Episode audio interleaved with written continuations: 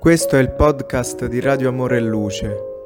Se stai passando un periodo difficile e hai bisogno di parole di conforto, noi siamo qui per questo.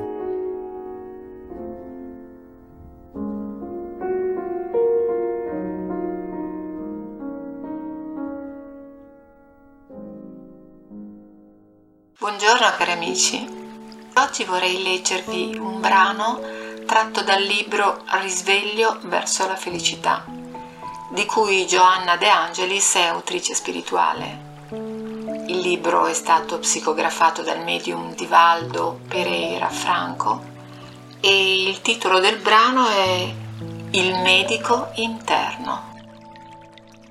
Perché la preghiera possiede indefinibili risorse canalizzate a colui che la pratica? Esattamente perché vincola la creatura al creatore attraverso le onde di vibrazione di alta potenzialità, concedendo a chi prega le convenienti risposte agli appelli rivolti. La mente di Dio crea incessantemente e la mente umana, a sua volta, è co-creatrice, preservando o attaccando le cellule dell'organizzazione fisica tanto quanto delicati strumenti psichici. In questo modo la salute, oltre a derivare dagli impegni karmici in programma, risulta dalle onde mentali elaborate e mantenute. Essendo ogni cellula portatrice di una coscienza individuale, essa vibra al ritmo della coscienza dell'essere, il quale le offre energie che danno vita o che producono disarmonia. Cerca di vibrare nell'onda dell'amore e della fiducia illimitata in Dio. Pregando e agendo con equilibrio, stimolerai il tuo medico interno a preservarti la salute, per svolgere bene le elevate imprese della tua reincarnazione attuale.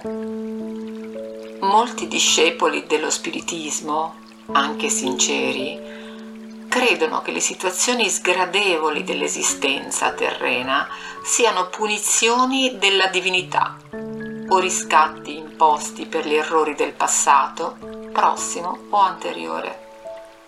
Certamente la credenza generalizzata è degna di critiche perché non si conforma totalmente al linguaggio dei fatti. L'idea di questa divinità punitiva e crudele si scontra con la nuova concezione dell'amore, che è una presenza dinamica in tutto l'universo.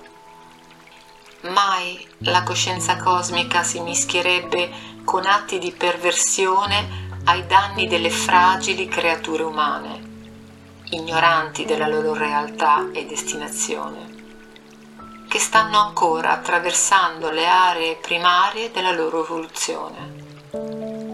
Dio amore si irradia come energia vitalizzante e riparatrice, mantenendo in equilibrio tutto e tutti, anche quando, apparentemente, alcune incoerenze e sconcerti sembrano turbare.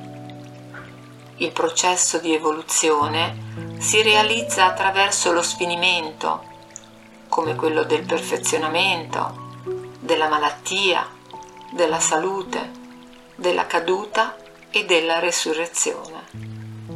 Allo stesso modo ci sono situazioni che sono conseguenze della non vigilanza, dell'irresponsabilità, della mancanza di amore di ogni essere. Pertanto, non sempre le infermità si possono considerare come processi karmici, conseguenza di meccanismi di riparazione. L'organismo è un'eccellente macchina, costituita da delicati apparati che sono comandati attraverso il cervello dallo spirito. Quando un individuo è propenso al pessimismo, al risentimento e al disamore, sono elaborate e attivate cariche distruttive nei meccanismi incaricati di preservarlo nell'organizzazione somatica, producendogli numerosi mali. Allo stesso modo, le disposizioni ottimistiche affettuose generano energie riparatrici, le quali recuperano le disarmonie momentanee dei complessi organici che costituiscono la macchina fisiologica. Il corpo umano è un laboratorio di grandi possibilità, sempre suscettibile all'autodistruzione o all'autoricomponimento, conforme alle vibrazioni emesse dalla mente. La mente si presenta come centro di controllo che invia messaggi più disparati a tutti i punti della sua organizzazione. Un'emozione qualsiasi produce nella corrente sanguigna una scarica di adrenalina, liberando sensazioni equivalenti al tipo di agente scatenante. Allo stesso modo, encefaline ed endorfine sono secrete dal cervello grazie all'autostimolazione, generando effetti immediati nell'organismo. Altri enzimi sono prodotti con cariche positive o negative, a seconda dell'ordine mentale, e contribuiscono al mantenimento della salute o al peggioramento della malattia. L'apparato circolatorio, che quando aggredito all'improvviso svolge il ruolo di autoriparatore, riunisce la fibrina dei vasi cercando di formare dei coaguli tampone che impediscano l'emorragia e preservino la vita.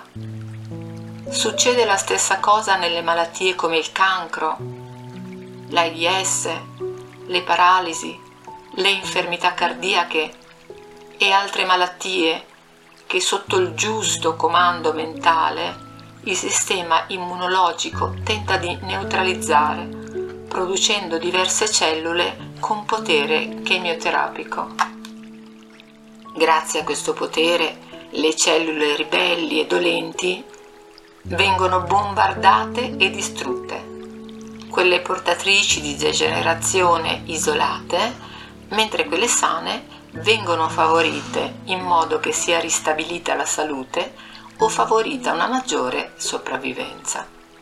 Infine, la cosa più importante nella salute non è il tempo di vita, il numero di anni di cui si usufruisce, ma l'intensità, lo stare bene, la gioia e gli obiettivi vissuti.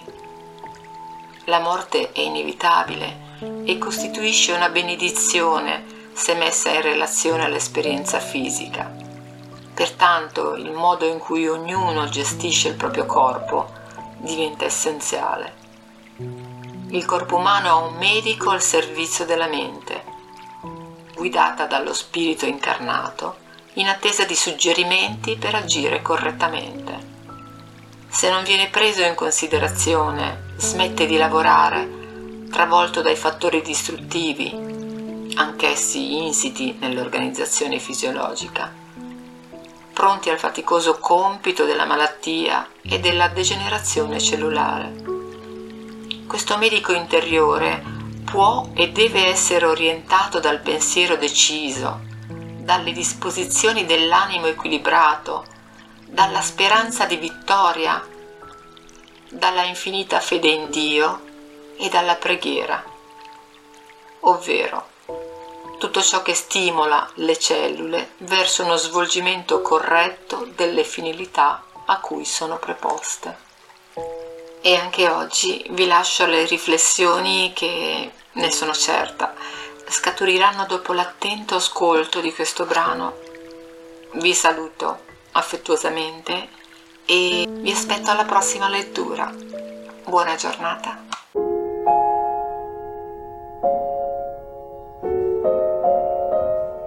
Se ti è piaciuto il nostro messaggio, iscriviti al nostro canale per non perderti i prossimi episodi. A presto!